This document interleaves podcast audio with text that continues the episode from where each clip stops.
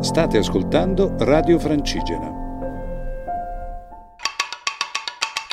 La grandiosità della natura in Nova Silva Filosofica, a cura di Tiziano Fratus. Buongiorno, questa è la seconda puntata, il secondo passo di questo nostro viaggio nelle nuove selve filosofiche. E spero che la prima puntata sia stata per voi gradevole e vi auguro un buon ascolto con questo secondo appuntamento. Partirei dalla lettura di alcuni brani di un, di un saggio scritto beh, molto tempo fa, pubblicato addirittura nel 1836, quindi quasi due secoli fa, di un americano che è molto amato ancora oggi da coloro che cercano nella natura anche una forma di ispirazione per la loro vita quotidiana e parlo di Ralph Waldo Emerson che eh, è stato appunto un grande filosofo, un professore emerito e anche un punto di riferimento per molti altri scrittori, autori, viaggiatori e anche per il successivo movimento di tutela della natura che negli Stati Uniti soprattutto è, è scoppiato diciamo in California a partire dagli anni 50-60 eh, appunto di quel secolo, del XIX secolo. Eh, in Italia ci sarà da aspettare ancora qualche anno prima di riuscire ad avere o di poter parlare veramente di un movimento eh, proto-ambientalista, comunque spinto a poter eh, fare della natura qualcosa di paragonabile alla santità religiosa da una parte o dall'altra parte alla qualità anche artistica delle opere che l'uomo eh, è stato in grado di, di produrre. Comunque su questi temi poi eh, torneremo molto spesso in Nova mh, Silva Filosofica. Comunque Emerson è stato anche amico fra i tanti eh, di Whitman, del grande poeta, ed è stato il maestro, o quantomeno la guida, oltre che primo, uno dei primi insegnanti di Thoreau, che eh, scriverà eh, il Walden, Camminare eh, e molti altri suoi testi divenuti poi fondamentali, partendo anche proprio da queste parole e dalla, dalla visione eh, pacificata, profondamente biblica, che vive negli scritti, nel pensiero di Emerson. In questo saggio Nature Natura, Emerson ha scritto questo. Per stare in solitudine l'uomo ha bisogno di ritirarsi tanto dalla sua camera quanto dalla società. Non vivo in solitudine finché leggo o scrivo, anche se nessuno è con me ma se un uomo vuole essere solo, che guardi alle stelle.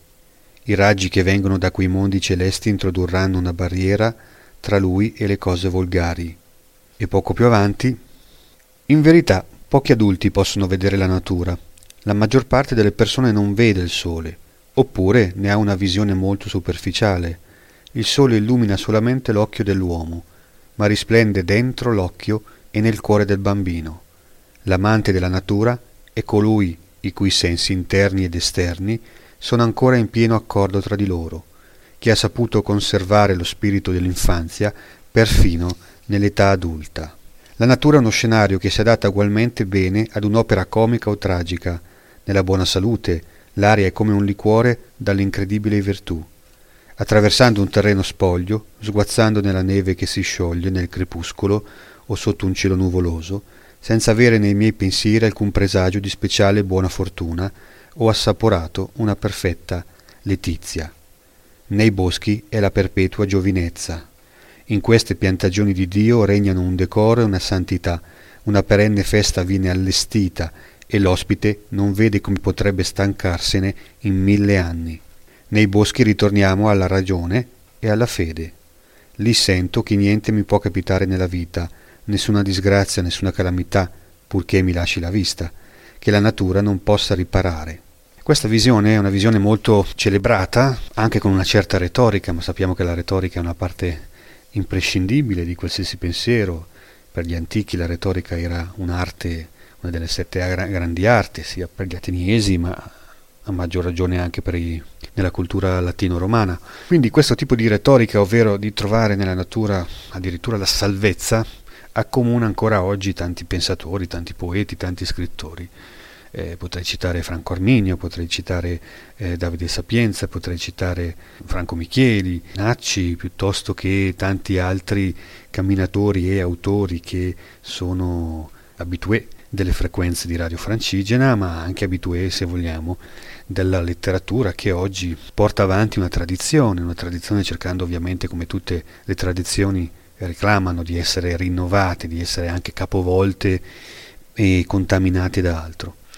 E quindi questa natura, che in realtà è generosa fino a un certo punto, nel senso che è generosa nel momento in cui noi siamo venuti al mondo, tutto quello che ci capita è qualcosa di importante, ma è anche qualcosa che ci viene veramente donato, è il cibo, il lavoro, le occasioni della vita, gli incontri con le persone, ogni singolo giorno, ogni singola ora che, che possiamo ancora vivere eh, non è soltanto un programma, non è soltanto una geometria fissa, non è soltanto qualcosa di eh, obbligatorio che deve per forza succedere, ma c'è, c'è molto dell'altro e spesso noi siamo portati un po' per educazione, un po' per, per come oggi eh, abitualmente le persone si pensano e pensano eh, rispetto al proprio tempo e alla propria vita, come se eh, quello che facciamo ci debba sempre essere riconosciuto e quindi anche le nostre qualità, anche la qualità del nostro pensare, la qualità del nostro agire. Molto spesso invece è un dono, un dono che ci viene eh, veramente regalato da altre persone, da chi ci dà lavoro, da chi ci dà fiducia, da chi ci ama, nonostante tutti i nostri meravigliosi difetti. E comunque Emerson in qualche modo ci riporta anche a tutto questo.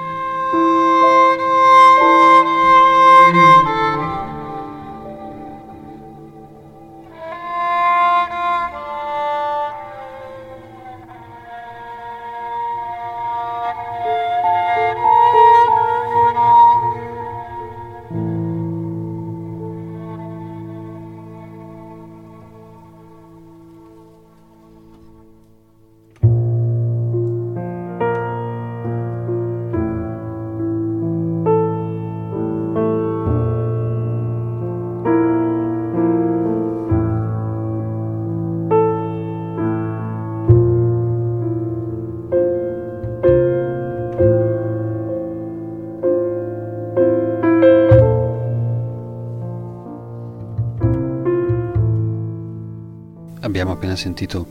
Eight Winds 820 di Socrates Sinopoulos Quartet, una formazione greca,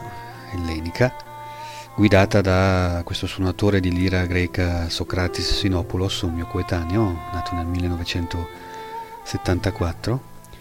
e che apre un lavoro, un CD che è di grandissimo valore, che vi consiglio appunto si intitola Eight Winds ed è stato prodotto da Manfred Eicher, il mitico boss della ECM eh, Records di Monaco, è una casa discografica che regalerà molte musiche che noi andremo a sentire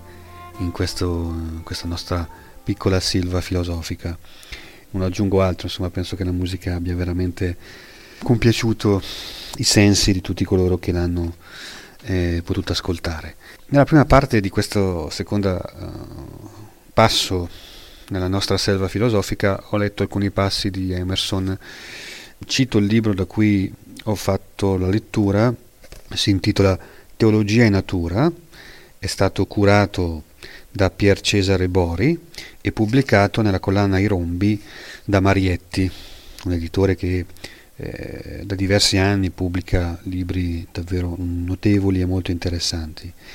Questo, questo libro, Teologia in Natura, raccoglie diversi saggi